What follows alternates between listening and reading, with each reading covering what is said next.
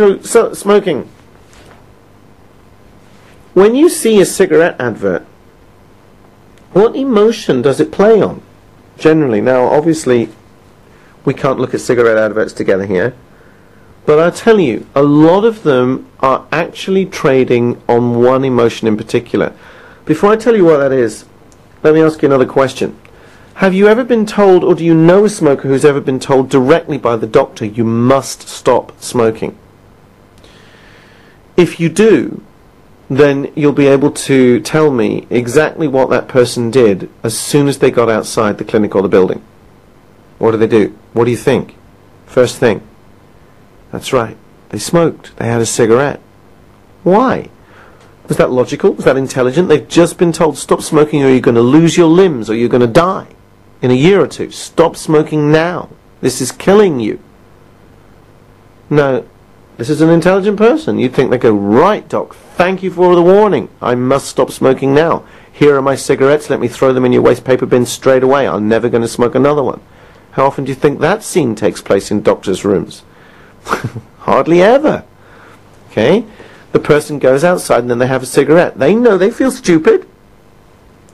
But what are they also feeling? They're feeling afraid, my friend. They're feeling afraid. And many cigarette adverts are actually designed to induce a little pang of fear, anxiety, confusion, or tension in some way. If you know it, think of the adverts that you've seen from Marlboro. I choose those because they're fairly international, and the adverts I think are the same pretty much both sides of the Atlantic.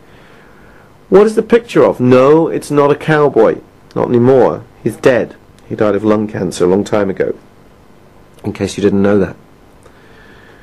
The Marlboro adverts now just say Marlboro country. And what's the picture of? It's usually of a vast, wide open space. Now, why does that sell cigarettes? Believe me, the company that make Marlboro is Philip Morris.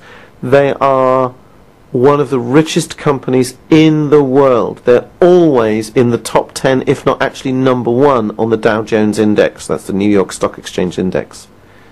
They are amongst the richest companies in the world. They do not waste money on adverts that don't work. So why does the picture of a vast open space like a desert or a prairie sell cigarettes? Well, I haven't checked with Philip Morris, so again this is speculation, but here's what I believe. Because I believe that if you're a smoker, remember I've been one for 22 years, you look at that advert, you look at that image, and if you were a smoker and you were about to set a foot or wheel on a journey across that terrain, the first thing you would think is, oh my goodness, there's not a cigarette or a shop or a store in sight. And you'd stock up on cigarettes. It's designed to make you feel anxious. Because they know, the cigarette manufacturers and advertisers know, that the more anxious they can make you feel, or the more afraid they can make you feel, the more you will smoke. And in fact, this was borne out by research done on the health warnings.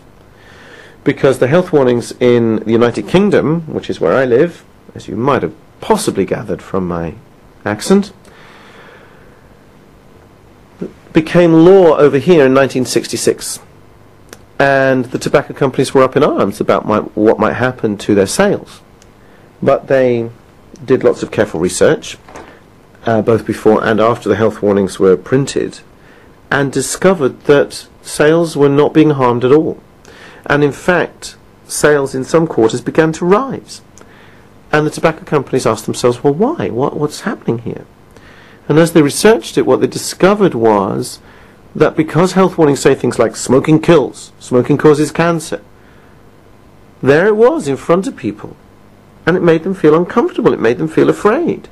Now, I've had smokers say to me, yeah, but I don't read the health warnings. I don't take any notice. No, you don't. Not at a conscious level. That's quite true. You don't take any notice. You don't read it like you would read your newspaper or a novel. But they go in.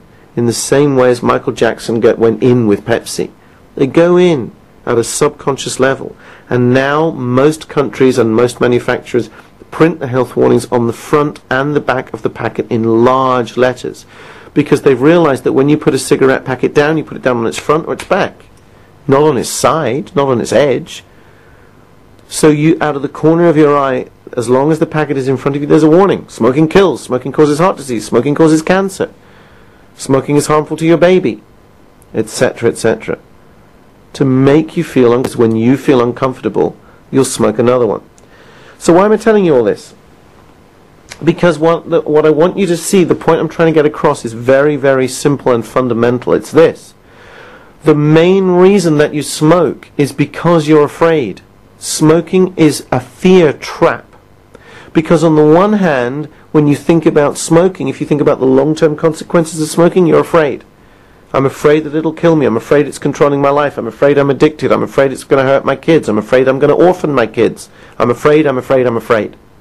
I'm afraid of this cough. I'm afraid of this symptom. Then you look on the other hand and you say, well, what if I stop smoking? I'm afraid of stopping smoking. I don't know how I'll manage life without them. How will I get through the day without my little prop? How will I manage stress? How will I ever be able to face a cup of coffee again?